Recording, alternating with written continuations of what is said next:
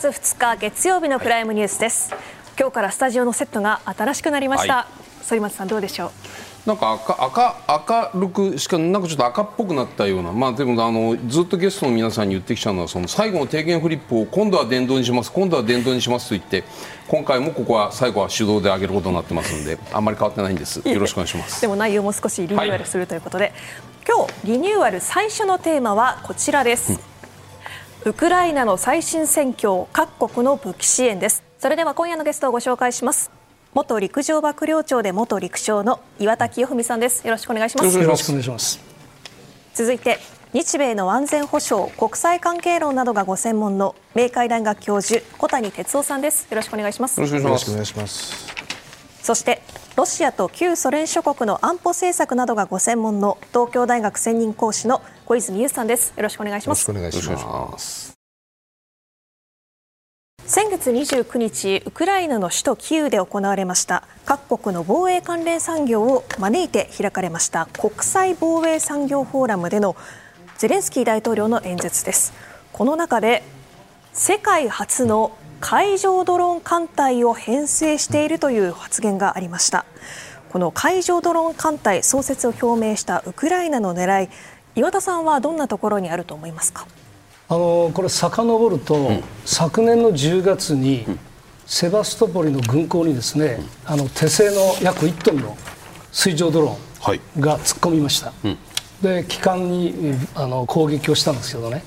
でその時にゼレンスキー大統領が、えー、ウクライナとしては寄付金を集めてドローン艦隊を創設するということをおっしゃいました、それから約10ヶ月経って、えー、昨年、えー、今年の8月ですね、あの改良型のドローンが約700キロを航行してですね、オデッサから、はい、でそのノボロシスク港付近にあった、えー、揚陸艦ですとか、うん、オイルタンカーを撃破したんですよね、うん、でまさにもうその段階からおそらくドローン艦隊ってまあ数もいるんでしょうけども、うん、まあ、そういった意味で機能的にはですね、もう多分できているんだというふうに思います。で今後それをあのゼレンスキー大統領としては数を増やして機能も拡大をして、でこの国会全体のですねもともと外君がないので政界権は取れないんですけども、はい、この国会全体のですね、えー、コントロールをしようという意図だと思います。うんうん、あのなんて言ったらいいんですか、あの岩田さん、費用対効果っていうかね、政界権を取るためには、まあ、多数の軍艦が軍用の艦船を置いて、でそれでその潜水艦もあって船もあって制海権を抑えてそれでようやっとこうこう海上こう海上制海権が取れるのかなというイメージを持っている側からするとこれの今回のそのドローン艦隊なる艦隊でねどこまで効果的に抑えられるのかそしてその船を作ったりするのに比べると費用対効果的に言うとどういうメリットがあるのかデメリットがあるのかこの辺り。あの政界権を取るというと、はい、やはり海軍を持ってですね、うん、確実にそこに入ってくるものを倒すという力がいるんですけども、はい。はい、あの海上阻止能力というこういう考え方もあるんですね。相手の海軍が入ってこれないように阻止をすると。なるほどだからまあ英語で言うと政界権はどちらかというと C コントロール、うんうん、で拒否というのは C ディナイアルっていうですね、うん。こういう考えのもとに、あのウクライナはそのドローンを使って、えー、黒海艦隊が行動できないように、行動を制限するという行動に出てるんだと思います。ちょっとフリップいいですか、3番だったと3番。これ、はい、あのー、ここにありますように、あのもともとですね、えー、ロシアの黒海艦隊はあの黒海のかなりのところまで出てきてたんですね。はい、大体このあのこの付近というのがウクライナが持っているネプチューンの地対艦ミサイルですよね。はい。でこの付近までは黒海艦隊も近寄れなくてで去年当初あの船が近寄って撃沈されましたよね。モスクワ、はい、モスクワが得られましたよね、でこれから南っていうのはもうロシア海軍の、まあ、まさにコントロール下に入ってたわけです、ここは、うんうんうん、ところが今回ですね、うん、えー、このドローン、水上ドローン等が出てくるとともに、うん。この心にあったですねあのボイコタワーとか、はい、まあ、そういったレーダー施設とか、うん、このレーダーとかですねさまざまなものを制圧するとともに、うん。うん、このドローン艦隊が進出することによってですね、はい、もうあの黒海艦隊が出れなくなってきてですねしたがってここまで出れてた黒海艦隊が南に追いやられたと、うん、でもこのセバストポリにも、はい、もうロシア艦隊の潜水艦とか全部南に下がってましてあのあまり残ってないという報道もありますので、うん、まさにこの黒海におけるロシア艦隊の行動を制限して南に押し下げたと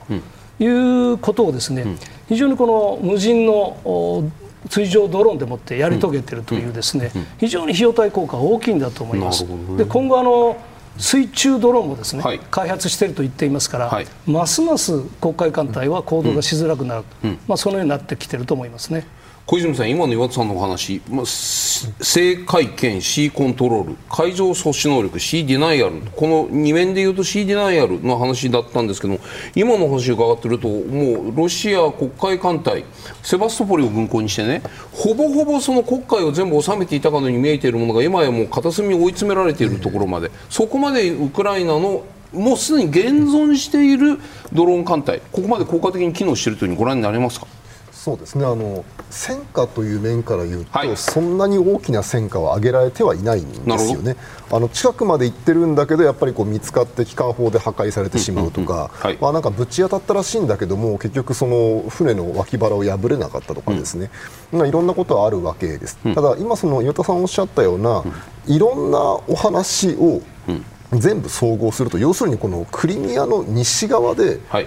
自由にもう作戦できない。あるいはその作戦することが非常にこうリスクを伴うという事態ができているわけですよね。だからその、まあ、無理に出てけば出てけるのかもしれないけれども、はい、でもそれそうするとこう貴重な主力艦を失うかもしれないし、司令部もやられるし、はい、でということなのでロシア艦はやっぱり以前ほどはこのクリミアの西側には出てこれなくなりつつある。それから、うん、まあ、特に潜水艦ですよね。貴重な潜水艦に関してはさっき岩田さんのお話にありましたけど、うん、もっとずっと南の方というか東の方のセバスあのノボロシースクの港に全部下げちゃってるんじゃないかとか。はいはい。はいであのこの前あの、ミサイル攻撃で潜水艦と揚陸艦やられましたけども、うん、あれ、ドックに入っている時なんですよね。はい。うん、ということはあの、ノボロシスクにはこう軍艦の増収能力がないので、うん、まあ、おそらくその修理のためにはどうしてもセバストポリまで持っていかなきゃいけないというところをまあ狙ってやったんだろうと、まあ、いうようなことが考えられます。ですからまあ全体として言うとこう、ロシアの艦隊と真正面が戦って勝つことはできないんだけども、このロシアの艦隊が活動しにくい最大限活動しにくい状況を作り出す、でその中の駒がドローンであったりとか、うん、ストームシャドウであったりとか、うん、まあ、それからこのクリミアのあの岬のところに対する攻撃なんかはそのさっき出てきたネプチューンの、はい、えー、独自改良型対地攻撃型を使ってるんじゃないかとい。う話もありますから、持ってるものを全部使ってロシアの艦隊の行動とか監視能力を制約すると。うん。でそれで何がしたいのかっていうと、うん、まああのロシアの艦隊がそこにいてただそのなんていうんですかね時々ミサイル撃ってくるだけだったらそんなに意味はないわけですけども、はい、やっぱり今ウクライナにとって一番致命的なのは穀物輸出ですよね。うん、でこれができなくなっているということがおそらくウクライナにとっては戦略的な問題なので、うん、この西側まさにこの穀物を運び出すエリアのところでロシア艦隊が攻撃できなくして、である程度まで行ってくれればあとはまあまだ一応穀物合意自体生きていてトルコの海軍なんかが通行を保証してくれるわけですから、はい、そこまでのエリアにおいてロシア海軍が自由に跋扈できないようにするというのが最終目標なんじゃないかなと思います。あの一説によるとその自爆型の水上ドローンの費用っていうのはね、まあ、3000万円とか4000万円とか言われてるんですけれどもその3000万円とか4000万円ぐらいでできる水上ドローンまああれ誘導は GPS ですか？なないしはその自走のそのあの搭載しているカメラを持って最後のところは衝突。あもうそれはそうだと思います、そうですね。最後の仕上げのところ仕上げってちゃ悪いのが最後のね突入するときにはマニュアルでリモートコントロールなんでしょうけども。3000万4000万ぐらいのもので艦隊を作ってそれがこれまでのところ一定程度の効果があってセバストポリにまあ国海艦隊を大ロシアの国海艦隊をね押し込めていることが押し込めていられ押し込めているっていうのはこれ費用対効果的には小泉さんどう評価されますか？あの、まあ、私は高いと思います。でもう一個はえー、費用対効費用対効果が高い低い以前に、はいはいはい、えー、他に方法がないということですよね、うん、やはりあの2014年にクリミアを捉えた時点で、うん、ウクライナの海軍ってほとんどなくなってしまったわけです、はい。はい、で1隻だけフリゲートが外洋に出てたんでそれはあの接収を免れたんですけども今回の戦争が始まって早々に、もうロシアにやられることが分かっているということで自沈しちゃったんですよね、オデッサの港の沖合のところで、あの沖合というか、不当のところでですね、はい、ですから、まあ、もう事実上、いわゆるわれわれが想像するような海軍というのは存在しないんですよ、ウクライナには。はい。はい、で一応まだあの何万人か海軍がいることになってるんですが、これ、ほとんど海兵隊なんですよ、ね、うんで海兵隊はこの前6番目の軍種として独立させるってことになりましたので、はい、まあ、あのいわゆるこう海で戦う軍隊としての海軍っていうのは、うん、もう普通には存在しようがないということで、まあ、じゃあこういうことをやって戦っても勝てないかもしれないけどもかといってロシアの思う通りにもさせないという戦略なんだと思いますね、うん、ロシアの苛立ちは見えてるほどですか？それともまあなんとなくこう静観しているという状況ですがロシア側はどういうふうに見ているというふうに小泉さん、まあ、静観できないと思います、ね、やっぱりあのセバストーポリの司令部を吹っ飛ばされてて、まあそね、その数日前に予備指揮所も吹っ飛ばされてるんですよね、はい、だからまあおそらくもうそもそも普通の指揮所が残ってないんじゃないかと思うんですよ。とすると、まあ、もうこのあのクリミア半島の指揮機能はある程度放棄せざるを得なくて、うん、ノボロシースクの新しい基地の方だけでまあなんとかやらざるを得ないノボロシースクってこの地図でいうとここの辺でしたっけえっと、そうですね、もうちょっともうちょっと北です。もうちょっと北。北になるんでしたっけね。この辺じゃないですかね。ああ、なるほど。もう完全に引いた形になってるわけですね。まあそうですね。ですからまあ数百キロ東に後退せざるを得なくなっているということです。まああの軍艦ですから、はい、あのこのぐらいの差はそんなに大きな問題ではないと思うんですけれども、はい、そのクリミア半島の西側に出ていくことがとにかく難しくなったということですよね。うんうん、小谷さんここまでのお話どんなふうにお聞きになりますか？このドローン艦隊、まあ現状これまでの戦果とさらにそれを艦隊としてまあきちんと編成して戦力化戦力としての機能をさらに高めようというゼレンスキー大統領の戦略どんなふうにご覧になりますか？あのやはり今、小泉さんがおっしゃった通り、はい、まあ、そもそも艦隊がないわけですから、うん、あの友人の艦隊がないわけですから、はい、そのドローンを使うというのはあの、まあ、合理的だというふうに思います。うんうんであの穀物輸送を確実にするということは今のウクライナにとっても大事ですし、はい、よりこう長期的に見たときに、うん、あのまあ、クリミア奪還がどれだけ現実的だというかという話はありますけれども、うん、やはりその最終的にクリミアを包囲するというところまではいかないといけない、うん、でまあ、クリミアはその橋で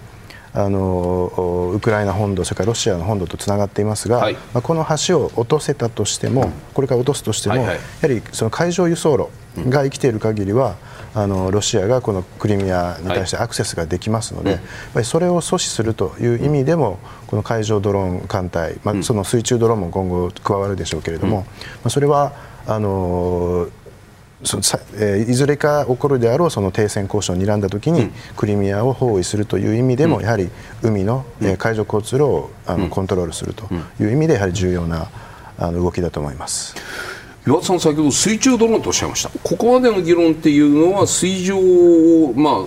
無人の船、まあ、大量の爆薬を積んだ無人の船が GPS ないしは最後のところはリモートでこう敵艦に向かって突入していくというものだと思うんですけれども水中ドローンって要するに何ですか？あの無人の潜水艦です。無人、それ魚雷無人魚雷艇ですね。魚雷魚雷艇。無人の魚雷艇ですね。魚雷艇。で魚雷が単体でこうリモート性流動されて単体で行くんじゃなくてもしかしたらなんか母船があってそこから魚雷が2本も3本も出ていくみたいなこんなイメージもあるんですか？やっぱり1本ですかね？いや1本だと思いますね。おそらくあのまあ母母船がまあ母船がないんでですね。母船があるような中国は別でしょうけども。はい。あのおそらく、はい、少しだけアンテナを上に出してですね通信ができる状況で、はい。はい、船体を全部沈めて、うん、全く監視できない見つからない状況で近くまで行くと、うん。うん、でまあ、近くまで行った状況で、まあ、この水上ドローンもそうですけども、はい、最終的にはカメラでですね、うん、えー、操縦してるんですよね、うん、でその最終的にカメラ誘導になるのか、はい、あの GPS を使って自動的に当たるようにするのかは、うん、まあ、技術の革新との、まあ、連携でしょうけども、はい、いずれにしても無人で自律的に自動で、そして攻撃目標である船に近づくまではほとんど分からずに気が付いたらやられてたというところを狙ってるんだと思いますね。小泉さん、この水中ドローン、まあ、つまり魚雷ですよね、ええ、リモート遠隔魚雷みたいな自走型兵器っていうのこれについてはどういうふうにお気になってますか？すでに、えっと、試験機自体は映像は公開してて、まあ、はい、まさにあの今今岩田さんがおっしゃったみたいなあ。の魚雷からアンテナが出ててそこだけ出しながら、はい、あの走っていくっていうようなシステムですよね。でまあ、これもあの各国同じようなことは考えているので、うん、あの外国のコンポーネントが手に入ればできないことはないんだと思いますね。はい。うん、ただあのこれ同じことはロシアもやれるわけですよね、うん、ロシアの場合も潜水艦そのものを持っているので、はい、あの水上での活動が自由にできなくなった場合にじゃあ潜水艦でやるぞというオプションはあって、うん、で黒海艦隊は6隻7隻かな、えー、と潜水艦を持ってうち1隻をこの前ドックでやられちゃいましたけど、はいはい、6隻はまだ生きてるわけですから。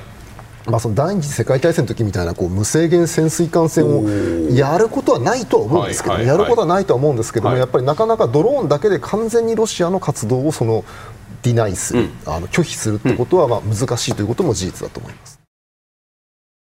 岩田さん、そのトクマックの今のいわゆるトクマック正面、前線の状況、まあ、この番組でず岩田さんにもずっと変わってきましたけれども、押してるんだか引いてるんだか、押し切れてるんだか、言って第二次防衛戦突破して、今、どういう状況になってるのかみたいな、今の状況、どうご覧になってるんですか？あの一言言えば、はい、あと一押しというとこまで来てると、まあ、NATO の事務総長の言葉を借りれば、はい、徐々に進んでると、なるほど。進んでるんですけども、うん、あのかなりいいところまで来てて、うん、あのまさにあのあと一押しだというふうに思います、うん、で特にこのベルボベ正面ですね、はい、あのここを脱してるんですね、第一防衛線を抜けて、はい、竜の葉も越えて、はい、でこの第二防衛線とのこの間に入ったんですね。でこれあのウクライナの司令官も、はい、第一防衛線と第二防衛線の間に入って、うん、で第二防衛線を圧迫しているというふうに言っていますので、うん、ここは抜けてると思います、うん、でその他のところはですね、まだここで小競りが続いてますので、はい、まだ抜けてないんですけども、ここは抜けつつあるので、これが第二防衛線まで入っていけばですね、えー、進展が予期をできると。でまあ、あのなかなか進んでないというのは、えー、と発表によりウクライナの発表によればですね、はい、えー、この6月以降で3回、うん、えー、東部から部隊がこの地域に転用されたと。でこの数週間のうちに2回、2つの部隊が来てる、で、はい、それは1つは76空挺師団、はい、もう1つが第7師団、うん、空挺師団、で76師団がですね、あのこの地域に入っているようで、うんで第7師団がまさにこのベルボレベにいるようなんですね。なるほど。でこれがまあ頑張ってですね、うん、え食い止めてると思うんですけども、うん、まあ、いずれにしても全般的なウクライナが主導権を取って、うん、でえー、まあ、あ6割の集中した準備戦を3か月で抜いたと、はい、で第2防戦はまあ2割の準備,、準備ですから、あのかなり1か月ぐらいで抜ける可能性があるというふうに見てもいいんだと思います。ただあの別の情報によれば、はい、この第二防衛線はさらに強化されて、うん、まあ、その塹壕の上にですね、はい、あの硬いものをかぶせてですね、はい。あのいわゆるクラスター弾が効果ないようにしているとかさまざ、まな準備しているという情報もありますので、うん、まあ、簡単にはいかないと思いますけども、うん、まあ、全般的に見て、うん、まあ、この10月いっぱいで、はい、このベルボベのベルボベの南のですね、第二防線を抜ける可能性が見えてきたんだというふうに思っています。ここからは予算の問題によるアメリカ議会の混乱がウクライナ支援に与える影響についても伺っていきます。アメリカ議会10月から始まる2024会計年度の予算をめぐって民主・共和両党の攻防が激しさを増し9月末までに成立させることが不可能となりましたこの新予算の不成立によって政府機関の一部閉鎖が懸念されていたのですが年度末の先月30日このアメリカで新しい会計年度が始まる今月1日から45日間の政府支出を賄うつなぎ予算が成立し政府機関の閉鎖というのを免れました、うん、このつなぎ予算の内容を見てみますと野党・共和党の強硬派が主張していた内容のうち大幅な歳出削減。これは盛り込まれませんでしたがウクライナへの追加支援60億ドルおよそ8900億円は削除となりました、うん、このウクライナへの追加支援がこのつなぎ予算そして各削除となってしまったんですが、うん、この背景には小谷さんどういったことが挙げられるんでしょうか？はいまあ、これはあのもうアメリカの国内政治の質の低下、うん、これがもう行き着くところまで、えー、来てしまったということだと思います、うん、まあ、より正確に言うとアメリカのこの共和党の質の低下だと思いますけれども、はい。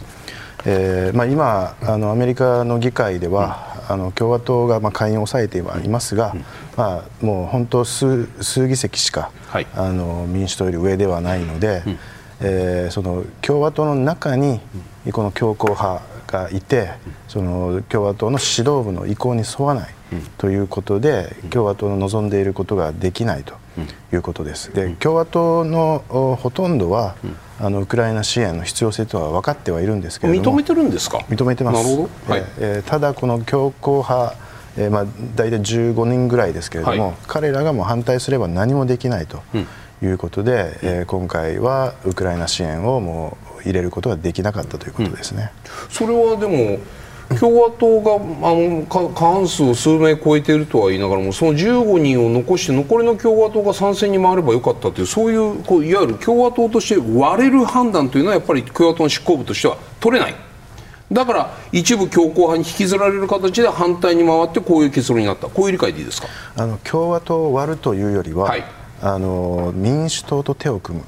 という形でないと法律を通せないんですね。そねでそれをこのまさに共和強強硬派が、はい、あのやるなよと。いうことを言っていて。なるほど。であの今年1月、はい、あのマッカーシー、はいはい、えー、下院議長選ばれる時に15回、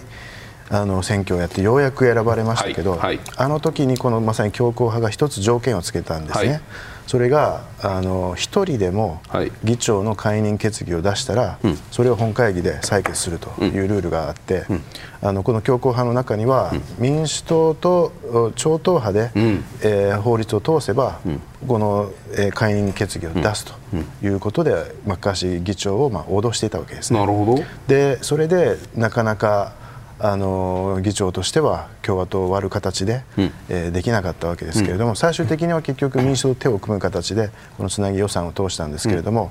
おそらく、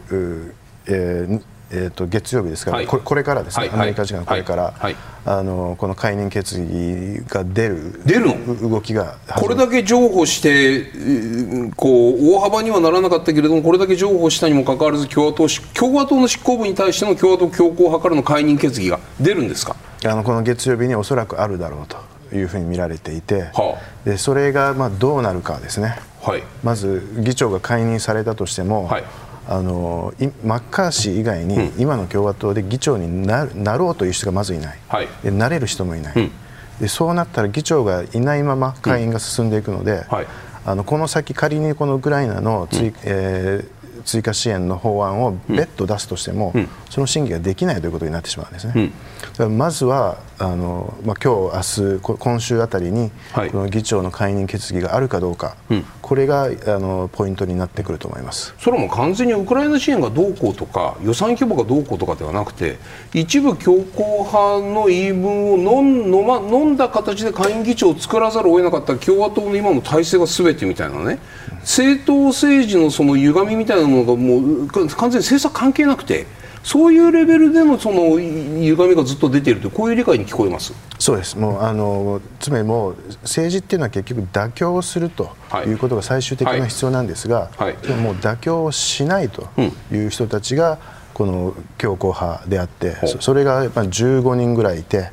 あの要するにその15人が全部ウクライナ60億ドル支援を止めると今回カットした部分をその15人がトリガー引いたってことですか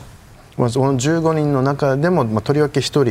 えー、マット・ゲイツ議員ですね、はい、え彼がまさにあのこの問題を止めようとしているし、はい、そもそも政府を閉鎖しようとしてましたし、はいはい、えー、そして議長を解任するということを脅していたわけですね。うん。うん、だまあ、おそらく彼が今日あたりその議長解任の、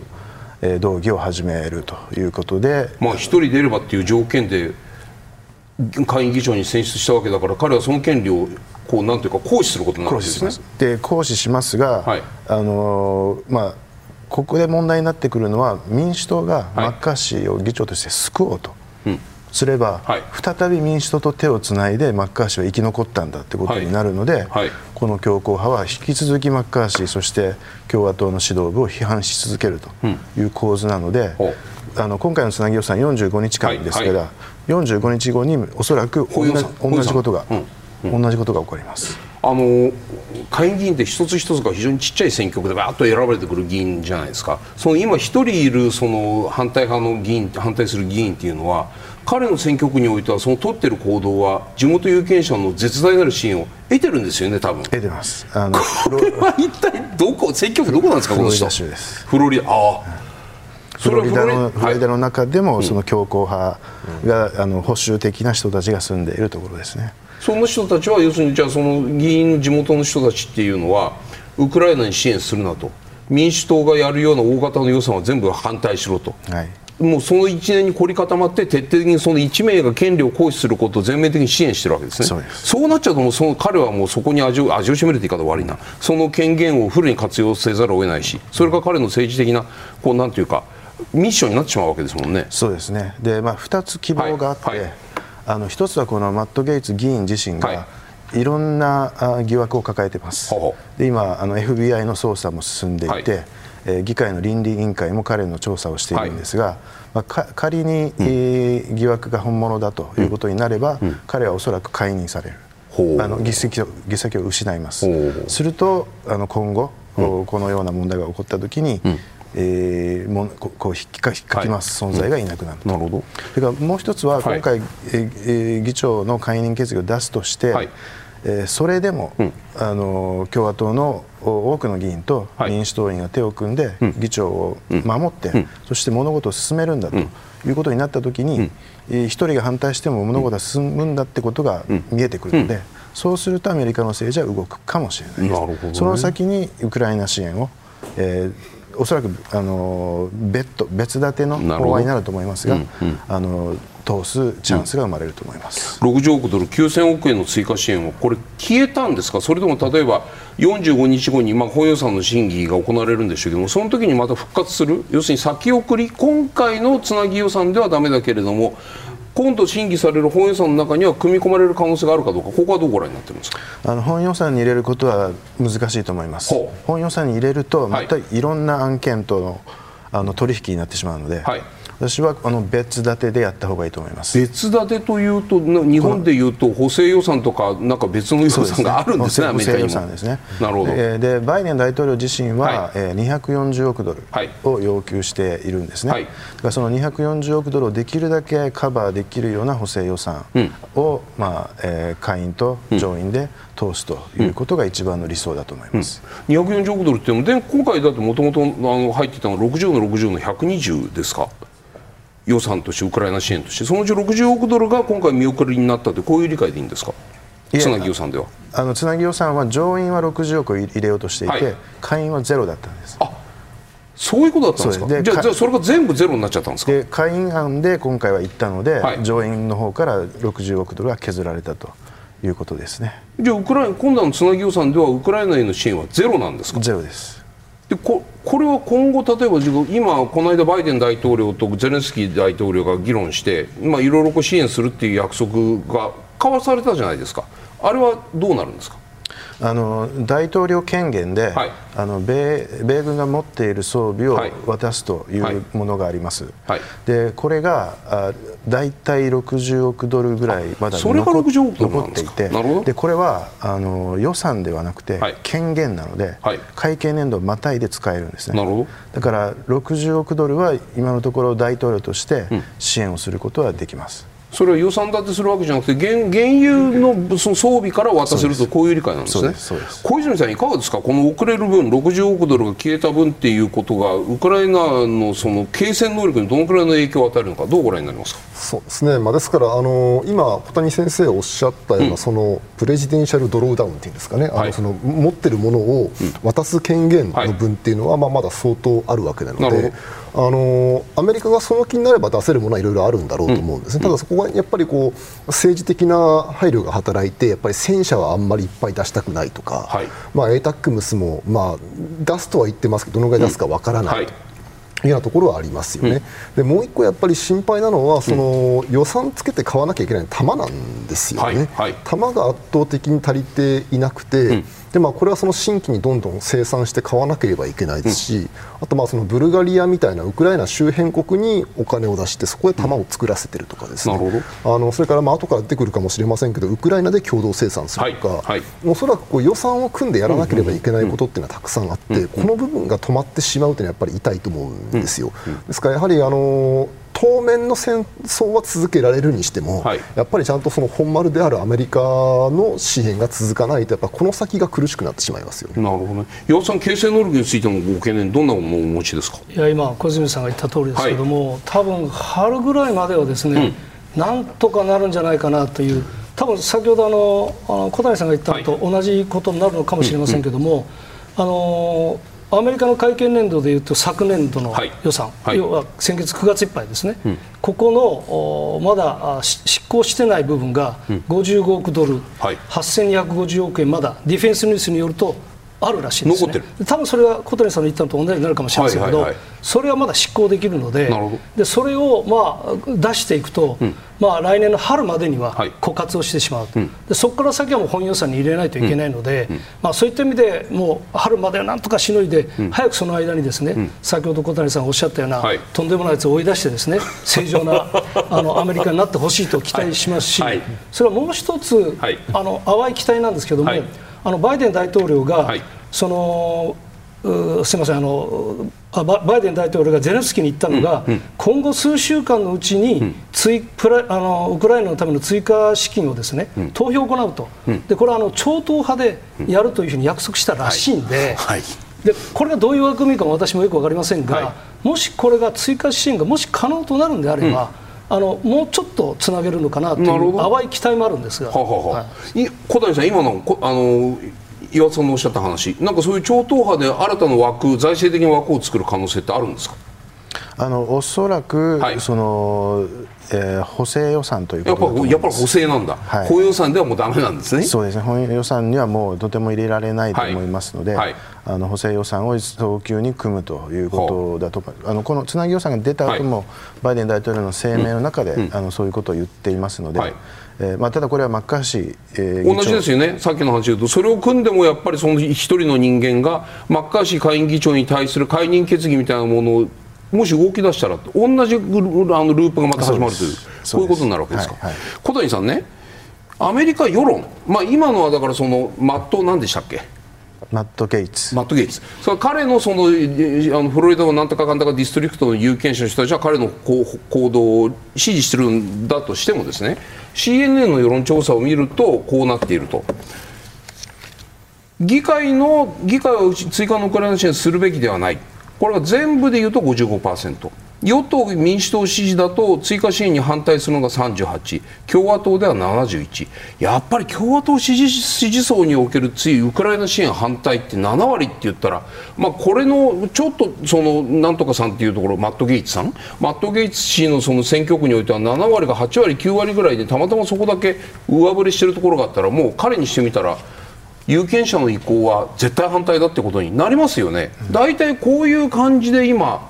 党派ごとの賛否というのがあるというふうにこの通りだというふうにお感じになりますか？えあの間違いなく党派的にはあのこのこのくらいの数字だと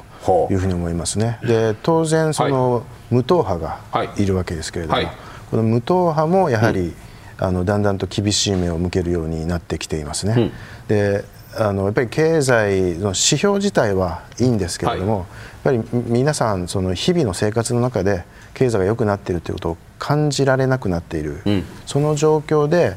外国に対して、あのこれだけ多くの額を渡すと、でしかもその反転攻勢が、はい、まあ、父として進んでいないということであの共和党から見ればこれはバイデン政権の失敗だと、はい、多額のお金をドブに捨てたようなものだということで、うん、あの今、世論を作ろうとしていますので、うん、それがますます共和党をこのウクライナ支援をこう反対する方向に持っていっているという感じですね。これが例えば大統領選挙の、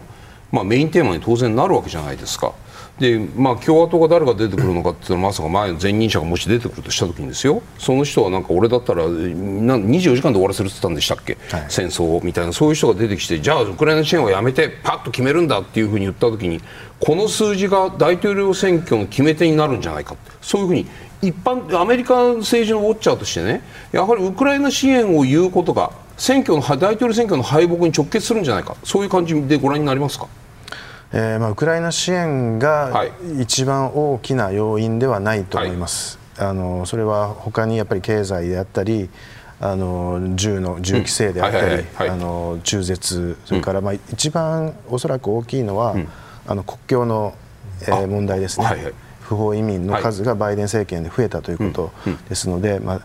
そのウクライナ支援だけで全てが決まるということではないでしょうが、うん、当然、共和党側はさっきも言いましたが、うん、あのバイデン政権は失敗したんだと。ウクライナこのこれはドブに捨てたんだとい。うことで批判をするはずですので、はい、まあ、あのウクライナ支援はますますやりにくい環境は生まれると思います。これから来年の大統領選挙に向けて状況は改善する、まあ、改善、この場合でいうと支援しやすい環境になる可能性は僕はほとんど感じられないんですけどどうご覧になりますか？ええ、あのアメリカのその国内要因からは無理だと思います、そういう意味であのウクライナが戦場で、そういうことだよね、うん、結果を出さないといけないって、まさにその追い詰められているという、そう。いうことになりますよね。目に見える戦果を上げれば、はい。うん、あのえバイデン政権として反論ができるわけですね。岩田さん、厳しいですね。どうご覧になりますそうです。あのまさに小谷さんのおっしゃった通りで、はい、現場で、はい、成果が出すことによってそれが政治に変える、はいうんだったら早く a タクモスを渡せやと。いうふうにつながってくるんですよ、なんで F16 もっと早く渡さないんだ、もうそこのこの空回りですよね、そこが非常にあの悔しいというか、もどかしいところがありますよね。なるほどね、うん、それはじゃあ、岩田さんのお立場からすると、その必要な、最も効果的な武器を渡さずして、成果が上がらないことに苛立つアメリカ国民がこういう数字を出すことに対しては、これはアメリカ政府、バイデン政権の戦争に対するハンドリングがね、うんなんて言ったらいいんですか？中途半端。そうですね。そういうふうにご覧になる。非常にもどかしく感じますよね、一体そこに何があるんだって、まあうん、エイタクモスはかなりその生産能力とか、はいはい、まあ、年産500しかなくてですね、はい。うん、それを実は台湾とか、非常に重要な国にもう契約しているというところもあって、うん、おそらく自国の分も含めるとですね、出せないという台所事情もあるんだと推測しますし、それ分かるんですけども。じゃあ、その今の国内政治との関連でいくと、うん、もっと早く、もっとあの少数でもいいから早く決断できないのかと、うん、まあ、それはあの、えー、ゼレンスキーがあバイ会談でですね、はい、バイデン大統領と話したときに、あのアメリカ政府としては認めたというのは言ってないんですけども、はい、あのニュースではその後バイデンが、はい、そのゼレンスキーに少数だけでも渡すと言ったというふうに伝わってますので、それが本当であってほしいし、まあ、それが早く渡ればですね、先ほど申し上げたその前線もですね、うん、ちょっと早くスピードアップできるのかもしれませんね。アメリカのウクライナ支援に影響が出ている中でですね、ゼレンスキー大統領は先月21日のバイデン大統領との首脳会談の後24日、自ら投稿したビデオ演説で次のような発言をしています。アメリカは防空システムなどを含めて武器の強弾生産について歴史的な決定を下したということで、アメリカと武器の共同生産を行うことについて、小谷さん、これはアメリカ側にはどんなメリットがあると思われますか？はい、あのこれはやはりこれまでは、うん、あのそれぞれの国が持っている兵器を、うん、まあ、ウクライナにそのまま渡すという形で武器支援をしてきましたけれども、まあ、それぞれの国のまあ在庫がかなり枯渇してきていて、はい、で自分たちの国の抑止力を維持するのがやや問題が出始めているとい。うことで、はいうん、あのこれからの軍事支援の在り方をまあ根本的に変えるということだと思います。でウクライナ自身があの武器を生産してそしてそのウクライナの中で弾薬も作れるミサイルも作れるそして戦車も作れるという形でより長期的に、えー、ロシアとこう向き合っていけるような支援に切り替えようというそういうまあ、第一歩だと思います。持続可能性という意味ですか、それは要するに、持続可能性という意味伸びるというね、それはそれはね、でも例えばロシアから見たらですよ、アメリカとウクライナの共同出資の軍事軍需工場がウクライナにできる。それは当然攻撃目標に100%なりますよね。精密誘導兵器で真っ先に叩くとしたらそこですよね、そういうリスクとかないしはじゃあ事実上そのアメリカが NATO がウクライナに直接戦争に関与したんだというふうにロシア側が、まあ、こういつものあるようなそのいわゆる核のブラフですよ。それをそのエスカレートさせる。バイデン大統領が第三次世界大戦一番嫌だというふうに思ってるんだとすればそれに自然に近づいてしまう。その2つのリスクについてはアメリカはどう見てるんですか？あの、まあ、アメリカとしてやはり、はい、あのもう他に方法がないということですね、あのアメリカ自身ももう弾薬が足りなくて、はいうん、まあ、国内で今あの、まあ、倍増して、はい。えー、いるところですけれども、うん、とてもこの先、その数年間、うん、今のペースで武器支援はやっぱりできないということですので、あのまあ、このまさにジョイントベンチャーという形で進めるというところに、まあ、大きく舵を切ろうとしているんだと思います。えー、でおそらく数週間以内に、はい、あのアメリカ政府関係者そして軍需産業の、うん、えー、代表があのキーウに行って、うん、この辺り詳細を詰めるというふうには思いますけれども。えーまあ、当然、そのリスクというのはあります、ね、あの攻撃のリスクも含めて、はい、あのありますが、はい、まあ、そこを含めて議論をして、うん、えー、どうしていくかを、うん、あの今後、具体的に決めていくことになると工場を作るってだって3日や4日じゃできませんよね。何月下手すりゃ1年かかるかもしれない。僕は僕のど例えばあのー、なんですかエイタクムスのこう生産ラインをキーウに作るとしたら何ヶ月かかるんですか僕は知りませんけれども。それはつまりもう腰据えて長長期にわたってこの戦争にコミットしていくという決意の表れにしか見えないです。ここはどうですか？えそれはあのまさにあの G7 で、はい、あの G7 各国がウクライナとその長期的な支援をするということを決めたわけですね、その一環と見ていいと思います、うん、であれあれは G7 だけではなくて、はい、欧州のい。ろんな国も加わっていますので、その長期的な支援、持続可能性という観点から、あの各国が考え方を、うん、変えているということだと思いますね。岩さんいかがですか？この共同生産方式。これについてどうあの非常に効果的だと思いますね。もともとは今お話しあったように、はい、あの長期化するで持続的に防衛力を強くしたいというニーズが一つと。うん。それから国連総会でもゼレンスキーがまさに言ったように、武器がなければ負けるんだと、はいいう武器が欲しいんだと、しかし各国は各国の事情で、アメリカとかスロバキアのようにですね、もう結構後ろを向きつつある、もうもうとにかく自分がもうもうないものねだりしてですね回るこの国連総会では確か2日間で17、8カ国と、委員会と彼はもう精力的なあの調整をしてますよね。もう多分もうもうやめてくれと、自分の国は守る、自分の国は自分の武力で守る。自分の国で国産をしたいっていう強い要望が出たんだと思うんですよ。で技術がないからまずは共同生産でいずれは自分の国で自分で国産できる体制を取りたいでそれができればですね雇用創出にもつながる。からもう一つはですねはっきり言ってませんけども自分の国で国産で作った武器なのでロシア領土に攻めれると。反撃力そっちか。なるほど。反撃力を自ら持ちたい、はいはいいう思惑が多分あると思いますし、うんうん、まあ、通常識的に考えればそうだと思います。アメリカが渡す時にはこれでロシアの本本土は攻撃するなよっていう縛りをかけたいんだけど、うん、こうなると縛りは解けるかもしれない。はい。はい、そんな中ですねウクライナは先週29日首都キーウに欧米などの防衛関連企業の関係者を招き国際防衛産業フォーラムを開きました。そんな中ですねこのフォーラムというのがおよそ30カ国から250社以上のこの会社が参加しているわけなんですけれども演説したゼレンスキー大統領は各国の企業が参加する防衛産業同盟の設立を表明したんです。私たちがロシアとの戦争で習得したすべてのことをウクライナのパートナーに伝え共有する用意があるとも述べています。このフォーラムを開いたゼレンスキー大統領この今回の実戦で得た経験というのを与える代わりに何か見返りを求めているのか小泉さん、どのように考えていらっしゃいますか？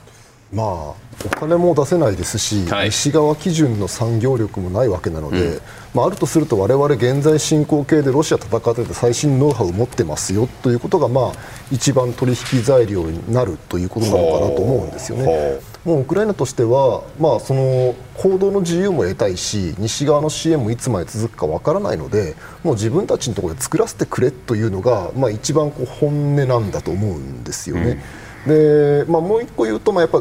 西側から完全に切り離されて軍需生産を行うことは難しいとしても、うん、とにかく工場を引っ張ってきちゃうで、うん、何らかの枠組みを作っちゃう、もう制度化してしまえば、あの向こうで政権が多少変わろうが世論が変わろうが、まあ、ある程度安定的に生産ができるだろうっていう見込みはあるんだと思います。あともう一個はそのあのこのアメリカだけではなくてすでにあのスウェーデンとかドイツとかがこのウクライナに工場を作るとかですね、はい、サービスセンター作るってことをまあ合意しているわけですよね、はい、特にあのドイツのラインメタル社が非常に早くて、はい、あのもうものすごく早い段今年の春の段階からもう工場を作るんだというふうに CEO が言ってるわけですよね。でちょっとその後にドイツの専門家の人と話す機会があったんで、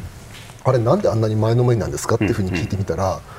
株式市場を見ろというふうに言われたんです株が上がってるんですか？いやつまりこう下がってるという意味だと思うんですよね。つまりこうあのこの戦争であそういう、ええ、あのドイツがその武器供給国としての信頼をなくしてでしかもポーランドは韓国からも大量の戦車を買うなんていうことをやってしまったので、うん。うん、その軍需産業国としてのドイツの立場が非常に危うくなっているという中で、まあ、そのウクライナにあの工場を出して、うん、あのドイツの技術でウクライナ戦ってるっていうのは、まあ、おそらくこう軍需産業を持っている国々からしても一定のメリットと捉える国もあるんでしょう、ね、それをごめん被ると思う国も当然あると思うんですけども、まあ、少なくともいくつかの国はじゃあ工場を出しましょうというふうに本当に言ってる国があるわけなので、まあ、そういうところをうまく巻き込めばあのある程度こう自分たちで継戦能力を高められるという思惑がやっぱウクライナあるんじゃないかと思います、小泉さん、今の話って、もうこれは情緒的に言っちゃいけないんだろうけどちょっと切ない話でね、ウクライナにしてみたら金もない技術もないけれども我々には戦場があるとどうか作ったあの武器のその優秀さを実地で確かめてそれで武器の価値をで御社の株価を上げてくださいっていうねこういう話ですよ。っていう話でいいんですよね。まあそういう話なんじゃないかと、まあそそこまであの面白い話なのかどうか分かりませんけれども、まあ、でも、まあ、おそらく、ね、あの大枠としてはそういう話で、まあ、切ないには切ないんですけども、私がウクライナの最高司令官だったら、はい、とにかく、まあ、な何でも言えること言って、軍需産業を引っ張ってきますわね、うん、でおそらく、まあ、今回そのウクライナ側が使ったレトリックはそういうことなんだろうと思います。なるほどね。すでにウクライナの防衛産業誘致で合意している件。例えばドイツラインメタル社はウクライナ国営軍需企業と合弁会社を設立し装甲兵員輸送車複数これを作るとしています、またトルコはバイカル社ウクライナ国内に生産、修理の拠点を設立するということで、バイラクタルこのいわゆる無人機ですねこれを作るとしています。またスウェーデン歩兵戦闘車 CV90 をウクライナ国内で生産するとしていますまたイギリス BAE システムズはウクライナに現地法人を設立するとしています、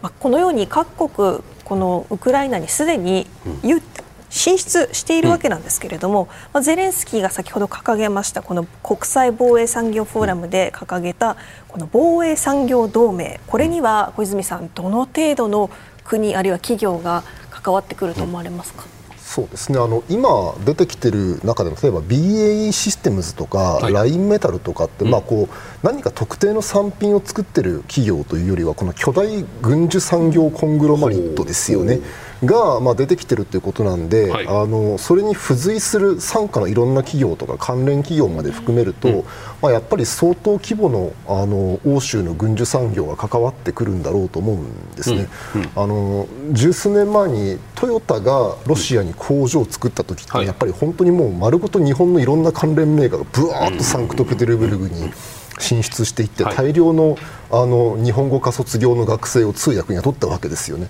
まあ、多分あれの軍需産業版みたいな形になりかねないですよね、これを見ていると。うんうん、であのー、そもそも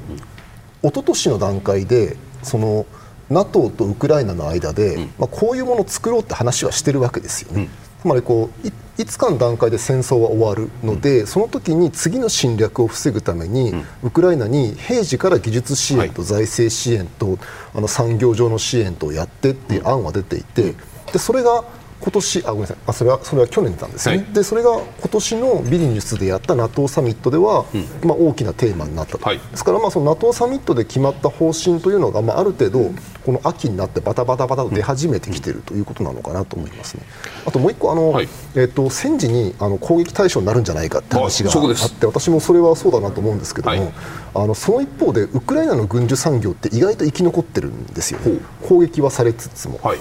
例えばあの特に一番大きいのがあのマルイシェフ戦車工場っていうのがあるんですけど、はい、これあのハリハルキウにあるんですよ、からロシアの国境の目の前にあって、ね、あっという間にあの潰されかねないんですが、場所でいうとここなんですよね、ロシアの国境から本当に数十キロっていう場所にあって、ただこのマルイシェフ工場まだ生き続けてるんですよ。生産してるんですか？あの新規生産も多少してます。で大きいのはやっぱりこう傷ついた戦車をあの修理するっていう業務ですね。攻撃しないんですか？あのしてるんですけどやっぱりあの冷戦時代に作られた工場なんで、はい、かなりの施設が地下化されてるみたいなんですよね。なので生半可な爆撃とかミサイル攻撃では完全に機能は停止しないというふうに見られていて、まあ、ですからあのこの西側の国々が作るこういった工場もどこまで真面目にやるのか分かりませんけれども、はい、これはあのある程度戦時下でもあの軍需産業を創業させられ続けるという自信が、おそらくウクライナ側にはあるんじゃないかなと思いますね。要するにそれぞれがこれまでは自国ドイツで作られていた、まあ、レオパルドとか、まあ、ゲパルトとかそういうものも含めて、まあ、生産物を輸出していたのが現地で共同生産を始める。これはそのウクライナの戦争ウクライナの戦争に何か戦争継戦能力にどういう影響をもたらすのか。極めて大きい影響だと思いますね、うん。はい、あの先ほど申し上げたように戦争が長期化する中、はい、自国で生産能力を作るというのはもちろんですけども、うん、あの供与する側もですね、うん、えー、まさに自分の国からそのどんどんどんどん予算だけ出すんではなくて、はい、えー出す側の防衛産業にとっても、そういった技術を出しながらですね、あのお金が入ってくるわけですよね、はい、そういった意味で両方の国がウィンウィンになるというふうに思いますよね。で、トータル的には、あの自分のウクライナが自立することによって NATO 全体としてのフロントラインである、ウクライナが強くなるということは、NATO 全体の防衛力が強くなることですよね。だからウクライナを独り立ちするためにも、あの各国が共同してそれを各国の防衛産業がみんなでつまり産業同盟という言葉を、うん、あのゼレンスキーが使いましたけれども、はい。はい、あの言葉の中にはそういうのが含まれているというふうに私は思いますね。小谷さんね。共同出資共同出資じゃないな。共同生産の工場がウクライナ国内にこういうメーカーのものができるということはドイツとかトルコとかスウェーデンというこれまで武器を輸出していた国からすればですね武器を供与する、まあ、まあ売却じゃなくて事実上供与だったわけじゃないですか。それが今度は現地で生産するとなるとこどこかの国が第三国がイギリスでもウクライナでもない別の国が財政的な支援をしてくれないかという議論になりそうな気が僕はするんですけれどもつまりこれは日本に役割が回ってくるのか来ないのかとこういう意味です。その辺の財政工場できました。生産能力あります。じゃあ日本はこの戦争に対してどういう貢献ができるんですかというこの議論になった時に日本は苦しくなるのかどうかどうご覧になりますか？あの欧州の中にはすで、にこのウクライナ支援のためにも基金を作ってそれを、はい、あの生かそうとしている国があるわけですね。うん。うん、であの当然、まあ、日本も今あの武器輸出のあの、まあ、装備品輸出のルールを見直すという動きが進んでいますけれども、はい、その先に、やはり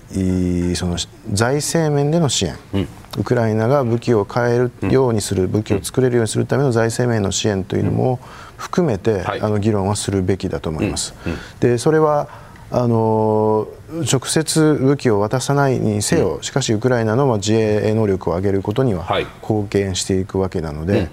えー、多分ここの話はまだされてないんじゃないかなという気はしますが、あのこの今の動きを見ている限りは、日本もその議論しておかないと、取り残されてしまう可能性があると思いますね。僕きちっと精査しきれないで今スタジオに入ってるんで以前政府関係者の人から聞いた時にね日本政府の財政支援というのは品目を細かく決める形じゃなくて復興基金にドンと預ける形で復興基金においてあとはウクライナがどう使うかということは相手にお任せするという話を、まあ、使い勝手がいいというか、まあ、あの裁量権をウクライナに言ったのにただし復興目的だよというところにお金を預けるという話になっていた部分があるんですけれどもじゃあこれが復興基金から使える資金かどうかっていうとここは非常にこうちょっとハードルを超えなくちゃいけないんだけれどもただしこれが復興に当たるのかどうか例えば地雷処理車。どうですか岩田さん？非常にいいアイデアだと思いますよ。真ん中ですよね。ないしは総会って地雷処理機雷処理みたいなものが果たしてそれが復興支援に当たるのか。で軍需産業のラインで作るんだけれども武器支援に当たるのかみたいなね、うん、日本は多分そこまで議論にまあ、入るのが引きずり込まれるのかわからないけどそういう今瀬戸際にこういう企業が進出している、うん、結果日本はその立場に立たされるんじゃない？か、ね、いかがですか？そうですね。あのそしてもっと増やして言えば、はい、単にお金今までは確かおっしゃる通り、はい、お金を出して、うん、あとは自由に使ってくれ、うん、じゃあそのこういったところに入るんではなくて、うん、逆に支援するとともに例えば地雷ですとか、地雷処理ですとか、今回あのあのゼレンスキーが重視しているのは防空とか、地雷処理とか、もう輸送とかそういうところですね、それはもう殺傷兵器、非殺傷兵器、まあ、いろいろ議論ありますけれども、非殺傷兵器の部分でもですね、地雷処理なんて非殺傷兵器ですから、そあの輸送トラックもそうですね、あの衛星支援のその、あの車両とかですね、そういったところに対して、日本がですね、自らその復興するお金を持って、われわれがそういったもの装備を提供する、あるいは日本がこの共同生産のですね形に入っていく。うわそこは一つラダーがかなりあります かなりあるけど。かなりラダーがありますよ、はいはい、でもそれは本当に日本が本気を出したということが、うん、NATO 諸国に伝わるんですよね、うんうん。死殺消費兵器なら、うん、あの与党の一部も賛成してくるかもしれませんよね、うん、そういったことも踏まえて、うん、じゃあ今後のウクライナ支援の在り方というのをですね、もう一回日本はしっかり議論すべきだと思いますよ。金だけ出したらいいっていう、そういうもんじゃないと思いますね。小泉さんね。今後、こういう各国がこういう形でその現地ウクライナに進出工場進出生産拠点を移すというところに進出するときに各国が動いたときに日本は今までと同じやり方で許されるのかじゃあ一歩踏み込まなくちゃいけないのかというこの議論です、差し支えなければどういうふうな感じになっているか。あのーなんていうんですかね。今、今回の戦争で、ロシアの行為が侵略であって、はい、ウクライナは自衛行為だから、うん、ウクライナ側を支援するのである、うん、ロシアに対しては制裁をかけるのであるって立場を日本は取ってきてるわけですよね。はい。なので、まあ、その延長上において、うん、じゃあもう日本としても一緒にこのウクライナでの武器生産を支援するんだっていうんであれば、うん。うん、私はあの道義的に反対するものではないです。ただあのやっぱり日本がこれまでその武器輸出三原則にせよさまざ、まこう積み重ねてきた日本なりの原則があって、はい、それって一応こう民主的に選ばれた国民から民主的に選ばれた政府が採用してきた方針である以上は。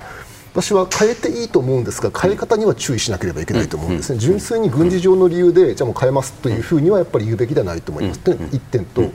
1個はこのいずれの企業が創業するにしても、うん、おそらくですね工作機械なんかは相当日本製が入るんじゃないかと思うんですよね。あの日本とかドイツとかですよね、強いのが。はい、ですから、まあ、あのそういったところに例えばこう日本のなんていうんですかねあの独自ルールで、例えば日本の工作機械が入りませんとかっていう理由でこれこれらが動かなくなったらそれは困るなと思います、ね、ですからそこのところはあの、まあ、日本が自分で入っていくかどうかは別として、はい、まあ、せめて日本の独自ルールでこれらの動きが縛られないようにはした方がいいと思います。一方、じゃあそうした動き日本がそこまで踏み込むかどうかは別にしても各国これだけ生産拠点を移す方向ができている。日本ももしかしたらそこに半歩踏み込むかもしれないというこの世界の流れをね。ロシアはどう見ますか？